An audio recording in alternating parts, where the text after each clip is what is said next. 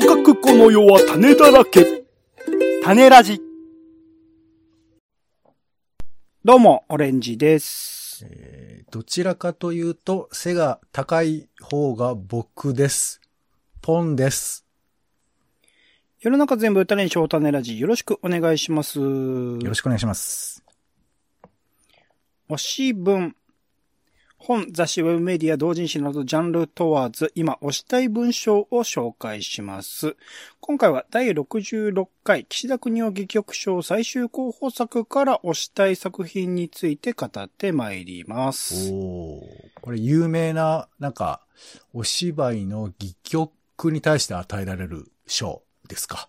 そうです、はい、えー。説明軽く読みますね。はい、岸田國士戯曲賞は、劇作家岸田國士の意思を検証すべく、株式会社白水社が主催する戯曲賞ということで、うん、芥川賞はね、文藝春秋社がやってますけど、こちらは白水社という出版社が主催しております。本賞は演劇界に新たなる新風を吹き込む新人劇作家の奨励と育成を目的に、せんきゅうひゃくごじゅうごねんに新劇、新劇戯曲賞として設置され、せんきゅうひゃくろくじゅういちねんには新劇岸田戯曲賞、せんきゅうひゃくななじゅうきゅうねんに岸田國士戯曲賞、今の名前ですね、に改称され、今日に至るということです。で、まあ、よく知られたのは新人劇作家の登竜門とされているので、演劇界の芥川賞とも呼ばれますが、まあ、あのー、新人ばかりでなくって結構ベテランの作家さんとかの受賞も意外と多かったりする。まあ、選考対象が原則としていちねんかんに雑誌発表または単行本にて活字化された作品とするという形なので、まあ、ここら辺もね、芥川賞とも近い形。ただ、特徴としては、えっと、上演された演劇自体の賞ではなく、戯曲の賞ということですね。だから文字面で読める内容を元に審査員の方たち、えー、審査をされているという形になっているものでございます。じゃあ、お芝居そのものの賞じゃなくて、あくまでその戯曲っていうその台本というかね、その本についての賞なんですね。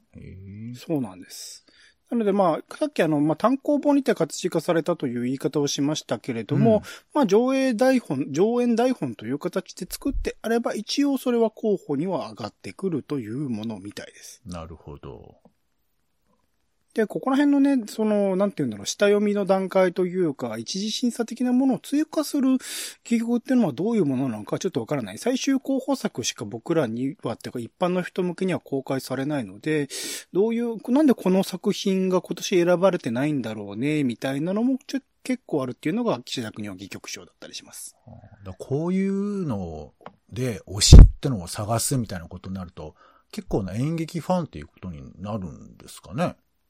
まあ、ベースとして僕は、まあ、幼少期から、まあ、父親の仕事の関係とかもあって、かなり演劇とかを見させていただいていた関係もあって、うん、ここそうね、普通の人に比べればってことですよ。あの、小演、小劇場もまた詳しい人めちゃくちゃいらっしゃるので、うん、かなりの数頻繁に毎週のように見てらっしゃる方もいらっしゃいますけれども、まあ、僕もまあ月いちぐらい、まあコロナ禍になってね、より見にくくはなってしまっていますが、そのコロナ禍前とかだったらつきいちは少なくとも見ているような人間ではあった。つきいち、つきに、つきさんぐらいは見てた人間ではあるというところですね。うん。うん、じゃあ、推しが聞けますな、今日はね。そうですね。そういう人間なりに、まあ今回ですね、えっと、ノミネート作品がきゅうさくひんかな、戯曲でありまして、うん、で、これがすごくて、えっとね、いつ発表だっけな、にがつの、えっと、にじゅうにかなんかかな、いちかにに、えっと、候補作が発表になって、で、そこからいっしゅうかんだけ、まあ、えっと、発表されたのが、えっと、にがつにじゅうはちにちの月曜日の夜遅くっていう時間。まあ、えっと、一般に知れ渡ったのはさんがつついたちの朝かなぐらいになってるんですけど、それをいっしゅうかんの間だけ戯曲をデジタルオンリー、あの、e-books みたいな形で、よく見る、えー、すぐ見るっていうサイトがあって、そこで一応閲覧はできますよっていうものだったっていうところなんですよね。期間限定ってことですか？そうなんです。だからこれすげえもったいないと思うんだけど、うん、その発表した、まあ、こう、えっと、受賞作読みたいなと思っても、はい、まあ、今回にさくひんね、選ばれたんですけど、そのにさくひんをさんがつついたちに発表、朝に発表されて、さんがつついたち中に読まなければいけないっていうスケジュールだったんですよ。あ、その、一般の人はってことですね。そう。全部読みたい人はこの一週間の間でなんとか読もうっていう感じ。で、実際に読んでらっしゃって、その候補の、その、なんて言うんだろう、えっと、受賞予想もされてる方とかいてすげえなと思ったんですけど、演劇ジャーナリストの人たちは。思ったんですけど、僕はそうはいかず、まあ、すでに、えっと、上演自体を見ている作品が、えっと、何本だっけな、にほんかなありまして、そちらの戯曲と、あといち、にほん読めたっていうところではあって、なので今回だから全部の作品を読んでというところではないんですけど、その中でえっと良かった作品というところを推し本として紹介したい。ちなみにえっと今年の最小候補作がきゅうさくひん、小沢道成さん、オーレリアンの兄弟、えー、笠木泉さん、モスクワの海、加藤茂明さん、これはニュースの加藤茂明さんですね。えー、染色、芥川賞にもノミネートされてましたよね。あと瀬戸山美咲さん、彼女を笑う人がいても、ぬかた大志さん、えー、ぼんやりブルース、はすみしょうさん、旅館じゃないんだからさ、ピンク地底人さん号さん、歌詞でいいのかな ?いちはちさんに、えー、福名里穂さん、柔らかく揺れる、山本すぐるさん、バナナの花は食べられるのきゅうさく品で、今回受賞作品が一番最後のふたつですね。福名里穂さん、柔らかく揺れる、山本すぐるさん、バナナの花は食べられるというところになっております。なるほど、ね。まあ、これね、バナ、で、この、僕が見たのは、バナナの花と旅館じゃないんだからさは上演で見ているという状況ですね。これいっぽん大体どれぐらいなの？その時間というか、その、まあ、読む時間っていうのもあるかもしれない。まあ、上演時間にしてだいたいにじかんぐらいなので、はあ、会話のスピードもね、ゆっくりだったり早かったりする。山本さんの作品とか結構早かったりするので、あの、まあ、にじかんの作品はだいたいにじかんぐらいかなって感じですね。はすみさんのも結構、だからここでその作中の中でどれだけ余白をその作品の中に盛り込んでいるかと、余白っていうのはえっとセリフがない時間ですね、うん、セリフがない時間とかをどれだけ設けてるか、まあ音楽だけ聴かせる時間とかもあったりしますし、ね、あと喋り方のリズムとかもあったりしますし、そこら辺によってまあ台本のその実際の上演時間に比してのその台本を読めるスピードっていうのは結構差が出てくるのかなっていうところはありますね。うんうん、というところで、えっと、まあ、きゅうさく品あるうちで、えー、僕の今回の推し本というところでにさく品ですね。まずいっぽんめが、あ先ほども紹介しました、えー、受賞作でもあります。山本すぐるさんのバナナの花は食べられるというもので、こちら僕はまあ、上演自体もリアルタイム、上演をされていた時、森下スタジオというところでやっていた時に見て、あ、これは素晴らしい作品だなと思っていた作品でもあったんですが、まあなかなか戯曲としてもこれが面白いもので、特にやっぱ戯曲のね、僕はあの読む時の面白さ、それこそセリフを文字面で見るっていうことも面白いし、それだけで笑いが起きるような作品もあったりする、それだけ字面、えっと言葉として発されているものが、えっと言葉、えー、文字として、えー、そのテキストに表された時に、えー、ようやく気づける何かみたいなのもあったりするっていう面白さ、戯曲自体の面白さはあるんですけど、何より一番面白いなと思うのは、舞台設定の仕方なんですよね。うん。最初のその舞台の設定をどういう風に設定されてる。それは、あの、あの、お客さんというか僕ら観客側からすると、ただもう目に見えるもの。一番最初に劇場に入って、もしかしたら幕がかかってて幕が開いて見えるもの。も、またはもともともう会場で見える状態になってる。僕の見る作品はそういうパターンが多いです。もともと何も全てが明らかにされているような状態ってのありますけど、そこになんか込められている意図というか、うん、どういう狙いを持ってそういう舞台を作り上げてるのかっていうのが結構やっぱ面白かったりするんですね。いわゆるトガキみたいなやつなのかな？そうそう、トガキに、みたいな感じですけど、一番最初のとですね、トガキってその、なんだろう、えっと、作中において、えー、登場人物たちがどういうふうに動くとか、どういう場所にいるとか、うんはい、どういう状況にあるみたいなことが説明されるものだったりしますけど、うん、一番最初のその人以外の物質、大道具とか小道具とかのセッティングのことが結構、あの、書き込まれている場合もあれば、まあ、ほ、ほぼ書き込まれていない状況もあったりするんですけど、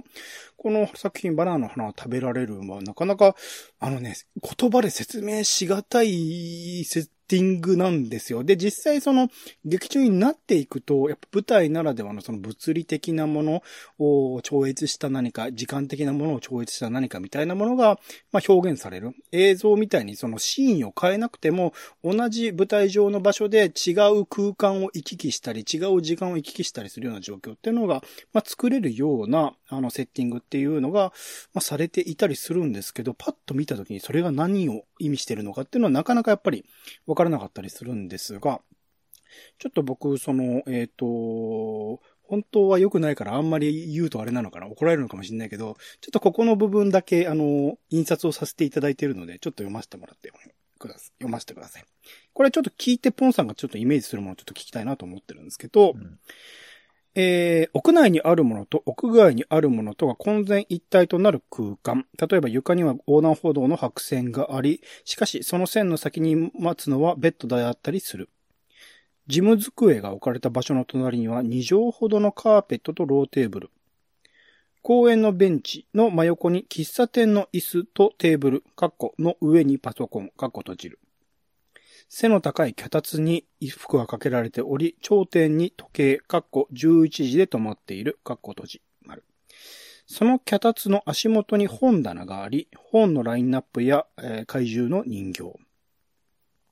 エレキギターとアンプとスタンドマイクを街灯が照らす。壁はスクリーンになる。以上、配置の方角は問わない。これ以上ものがあってもいい。コラージュされたような空間であることということで、かなりなんか、まあ、いろんな要素がね、カオティックにというか、カオスな感じで設置されているような状況ですけど、なんとなくイメージしたものあります？ポンさん。まあ、個々のものは、まあ、なんとなく想像つくものですけど、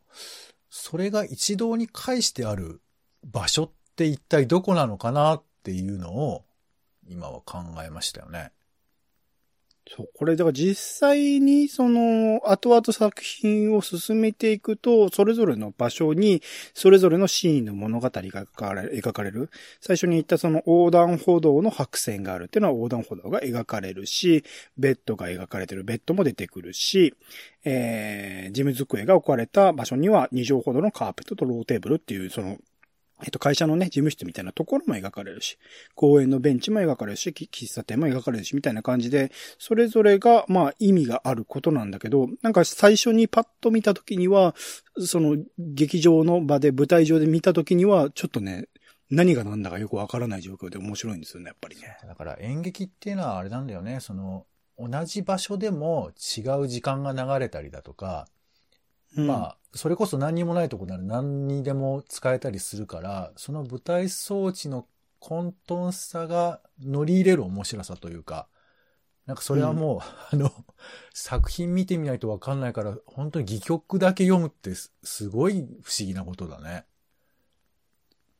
そうなんですよね。だからそこでこうイメージする。だからた、多分これを山本卓さんがこれを書かれて、それをもとに、まあ、舞台を作られる担当の方がいらっしゃって、その方がセッティングされていく。もしくは、まあ作品によっては外部からね、アーティストの方を招聘、これもそうだったっけな。アーティストの方招聘したのかな。あの、招聘して、その方になんかまあ見せ方をお任せするような形があって、それ自体を見るのだけでも面白いんですよね。逆にその、ね、昔のそのラーメンズの作品みたいにものすごくシンプルに作っているものもあれば、シンプルなんだけど裏を考えるとすげえっていうのが野田秀樹さんの、えっと、作品をやってる堀尾幸雄さんとかね、まあ大家ですよ。芸術監督、美術監督の大家ですけど、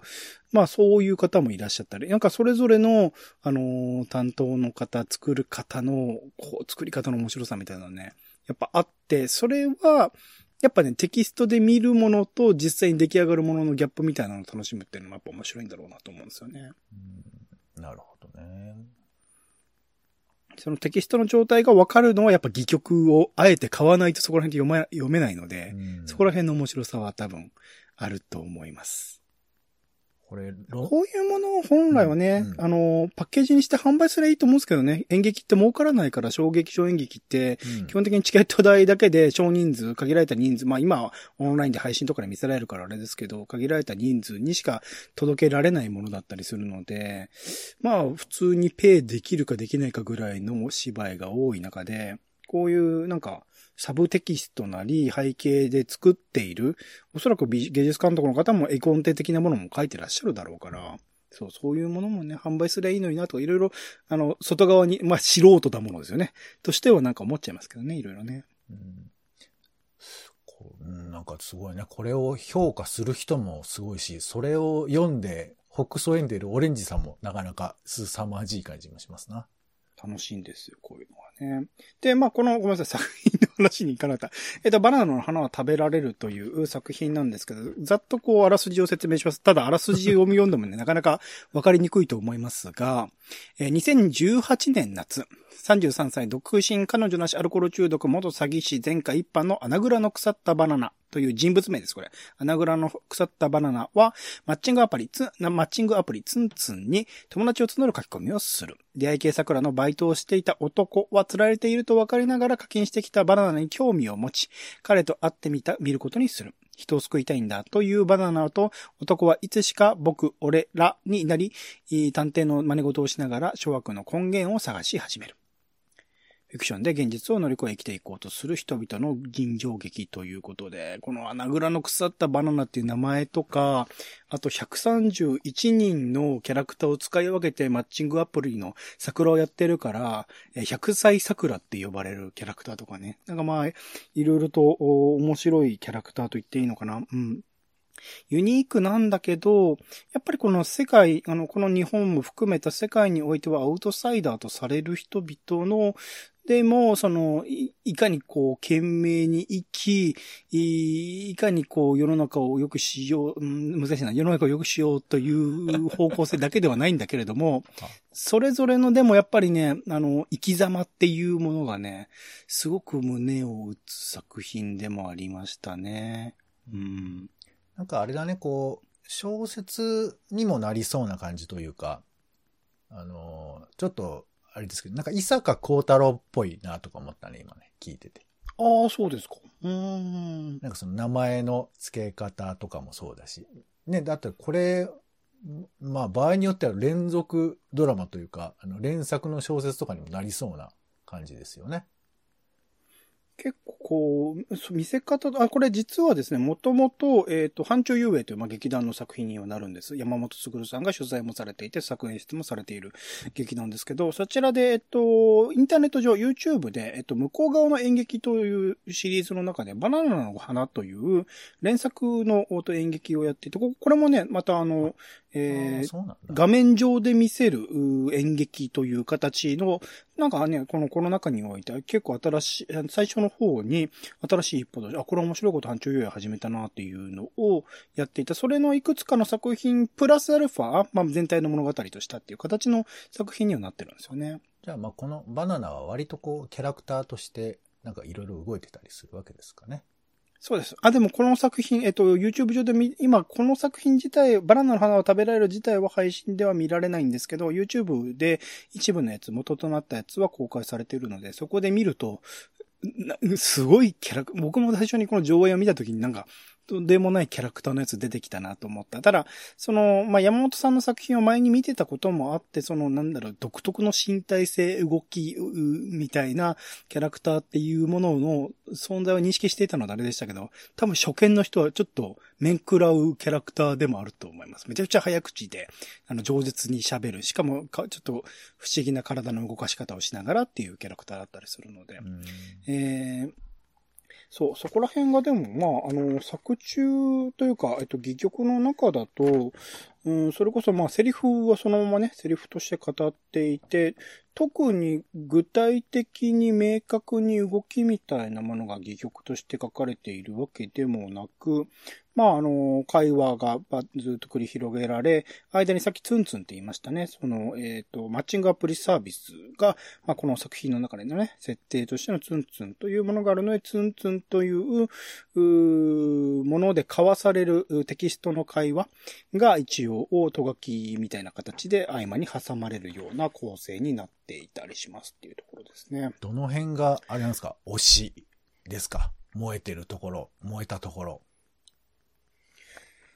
これはね、やっぱキャラクターの作り方だと思うんですよね。穴蔵の腐ったバナナって自己紹介でかなりまあネガティブ。しかも僕まあ結構年齢が近かったりするし、状況もそう遠からずっていうところなので、そこにシンパシーを描い、抱い、抱い、抱けるキャラクターのないかな。うん、はあはあ、その背景としてはね、やっぱりさんじゅうさんさい独身彼女なし、故に当面結婚の見込みなし、アルコール中毒、ハウスダストアレルギー、ペットなし、友達なし、実家との連絡なし、マスク腰、くしゃみしたらマスクの中超臭い、変な酸味の匂い一日取れないっていうね。そういうキャラクターなの、うん、まあ、僕と重なるところがいくつかなくはないみたいな感じもあるので、はい、そこら辺の、なんか、なんて言うんだろう、こう、明らかにこう自分とは距離を置きたいキャラクターなんだけど、だんだんそこにこう、あのー、なんだろう、愛着を持ち、持っていってしまい、うん、だからこそのこう物語としてのラストの展開にうーって思うところがあるっていう、そこら辺の、うん、距離を置いているというか自分とは違う世界の人だなと思っているような人がどんどんどんどん作品を通じて接近していき、で、今のね、まさしくこれコロナ禍の物語になってくるんです。これすごい作品で、えっと、上演の日の、えー、前日、実際に僕たちが演劇を見に行く日の前日が物語のラストなんです、うん、この設定。あ、なるほど。だから現実とリンクするような、まあ、これ言っていいのか分かりませんけど仕掛けになってるってことですね。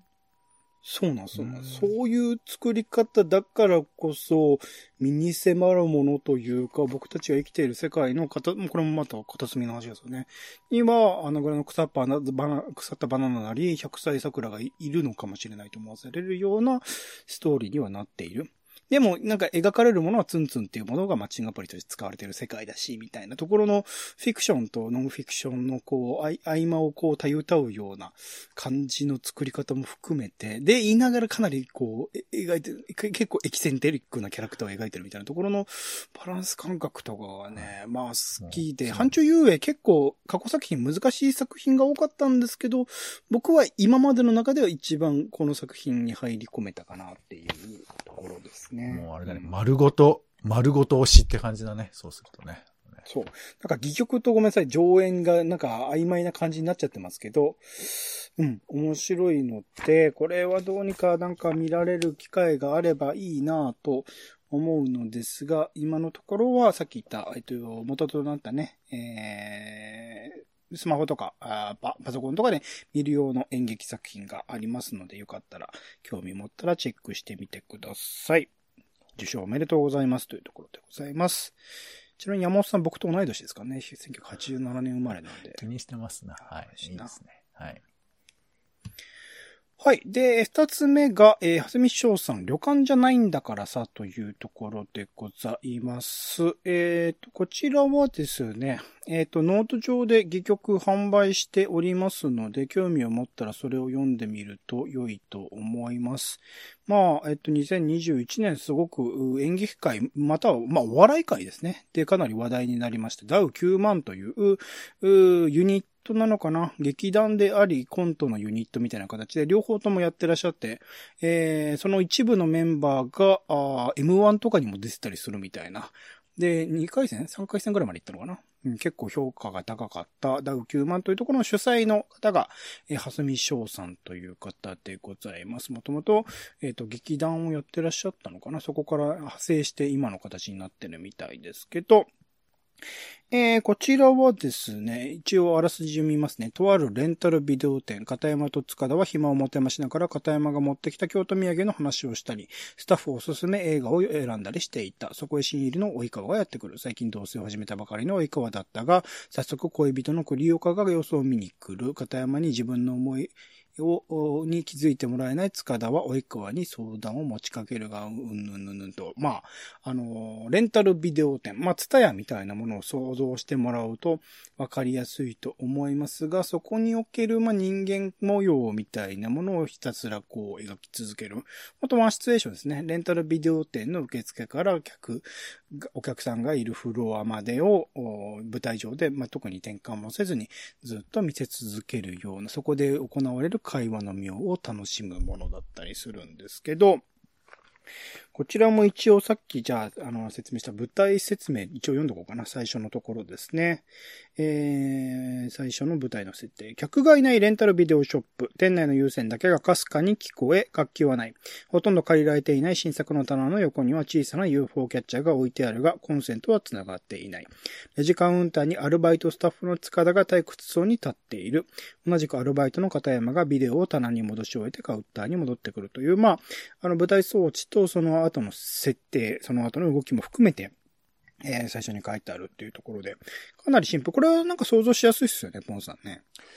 まあ、ちょっとさっきの話があったから、なんかコントの始まりみたいよね。うんうんうんうん、うん。非常にこう身近で想像つきやすい。えー、それでいて、まあちょっと若者っぽい空間というか、そういうところ、はい、かなと思いますよね。なんか本当、なんか長いコントのようでありながら、でもかなり演劇的でもあるってすごいバランスのところをやっているなっていうのは、このダウきゅうまんというチームだなと思ってるんですよね。なんか、え、本当読んでて面白いんですよ。ところどころ、その会話の妙だけを楽しんでても笑ってしまう。僕はまあ、配信で、えっと、作品自体は一通り見てはいるんですけど、それでもなんか、その、戯曲のテキストを読んでるだけででもこう笑ってしまうシーンが多々あったりとかして、例えばどうしようかな。あ、ここ行きましょうか、じゃあ。えっと、二人の片山と塚田という序盤のキャラクターの会話でございます。えー、何してたの一週間。あ、旅行行ってきたのよ。お土産あげる。え、ありがとう。はい、信玄餅。ね、信玄餅ポケット入れないでよ。あ、事務所にも置いてあるよ。じゃあ置いといてよ。ぬるいんだけど気持ち悪い。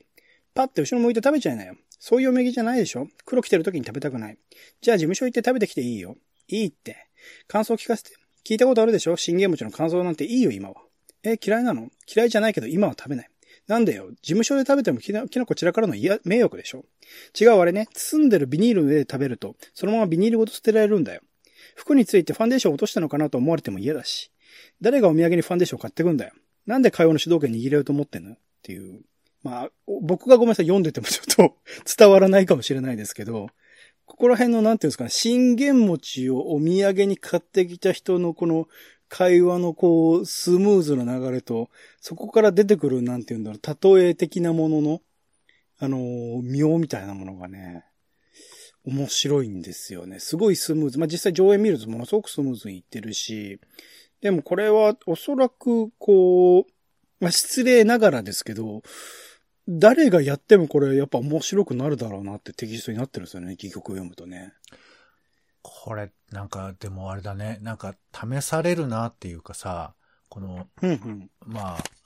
全般でしょうけど、その演劇での笑いっていうのと、戯曲でこれが面白いっていう風に受け取るっていうのは、どれぐらいイコールなんですかね、これね。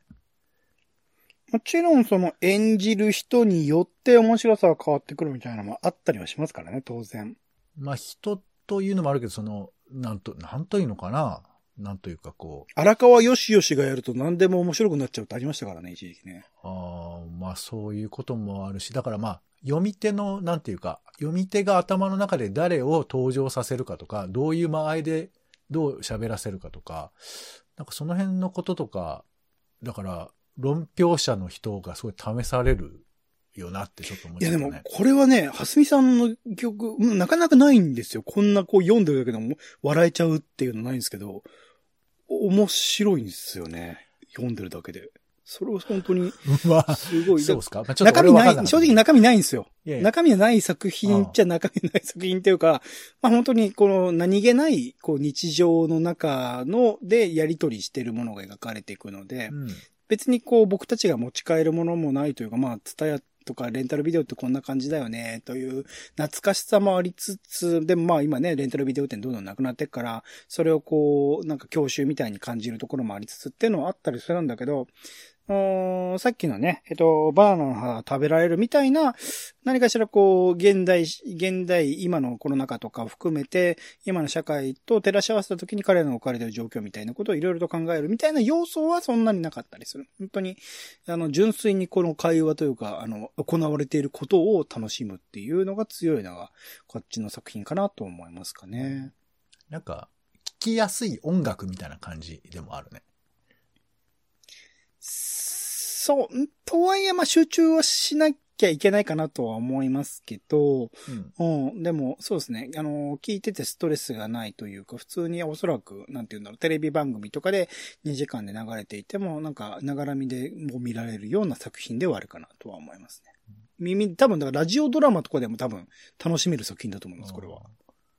この辺、これは、まあ、その、面白いってところが、推し、みたいな感じなんですかね。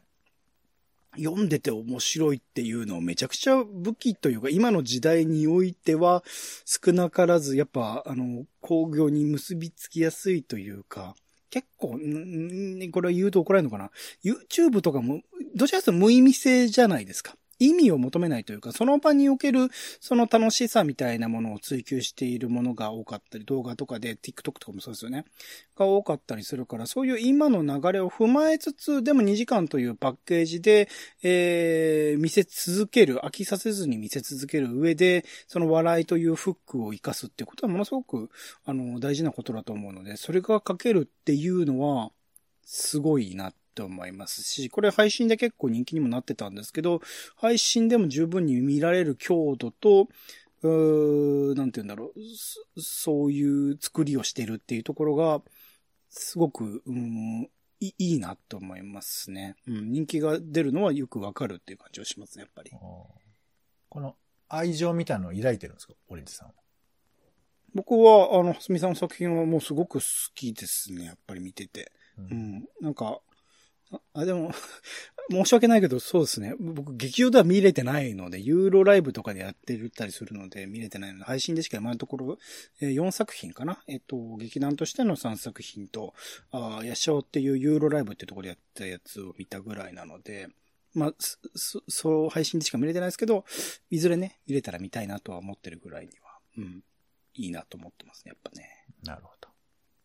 うん。というところで、他のですね、作品の舞台装置とかも面白いので紹介してもいいかなと思ったんですけど、まあ、機会があったらというところで、あと、まあ、戯曲とかはね、えっと、調べればいろいろと公開されているものとか、販売されているものとかもあったりすると思いますので、そういうものを手に取ってみるとか、あとは実際、えっと、演劇見に行くと、小劇場だと特に、えー、台本とかを、なんだろう、物販で販売してたりするパターンもあったりします。ますので、僕大体見に行って面白かったら買ってたりするんですけど、えー、買ったりして読んでみるとね、また上演との比較で面白い面も多数ありますので、えー、チェックしてみるといいと思います。はい。あとね、あの、改めてになりますが、岸田国男戯曲賞、まあ、白水社さんなのかな。ぜひ、なんかこの受賞が決まった後にも見られるようにしてもらえるといいんじゃないかなっていう、上演すらもやられない、戯曲も見られないだと、この賞を受賞することの意味ってなんだねってちょっと思ってしまう点もあるので、ちょっと、あのー、考えてほしいなと思っているところではあります。ね、上演してほしいし、まあ舞台で見れないと意味がないとかもあるかもしれないけど、ね、それは、これ今聞いてさ、やっぱり僕個人だと、戯曲もいいけど、あの、舞台も見たいっていうのがありますからね。そういうき、そうっすね。ことに、機会になるといいよね。うん。まあ、一回その、岸田戯曲賞の候補に選ばれたっていうので、箔がついて他の方が演出するパターンとかもあったりすると思うので、何らかの形でそれぞれがね。あと、そうだ、あと忘れてましたけど、え瀬戸山美咲さんの彼女を笑う人がいてもと、ぬかた大志さん、えー、広瀬さんだっけな、えっ、ー、と、ぼんやりブルースというにさく品については、悲劇喜劇という早川書房が出している雑誌で、それぞれ、えっ、ー、と、瀬戸山さんのがいちがつ号を、えー、ぬかたさんのがじゅういちがつ号に掲載されてますので、そちらでも読むことが、できます。で、さっき言った通り、はすみさんの旅館じゃないんだからさはノート上で、えー、販売してます。リンク貼ってますので、よかったらチェックしてみてください。はい。はい。というところで、えー、このにさく品ですね、えー、紹介をしました。あ、推し文ですね。はい。以上でございます。はい。えー、お相手は、オレンジと、あの、なんか、最近思ったんですけど、オレンジさんの、えー、ございますってのが、あの、ちょっと、あれですよね、えー、ワイドナショーな感じがしますけど、何ですかね。えー、また、この謎はいつか。ポンでした。種ラジ、また。種ラジは、ポッドキャストや Spotify などでほぼ毎日配信しています。音声で配られた内容はブログで補足を、更新情報は Twitter でお知らせしています。また、番組の感想や質問もお待ちしています。公式サイト、種ラジ .com のお便りフォームから送ってください。Twitter など エスエヌエス へハッシュタグ種ラジで投稿いただくのも大歓迎です。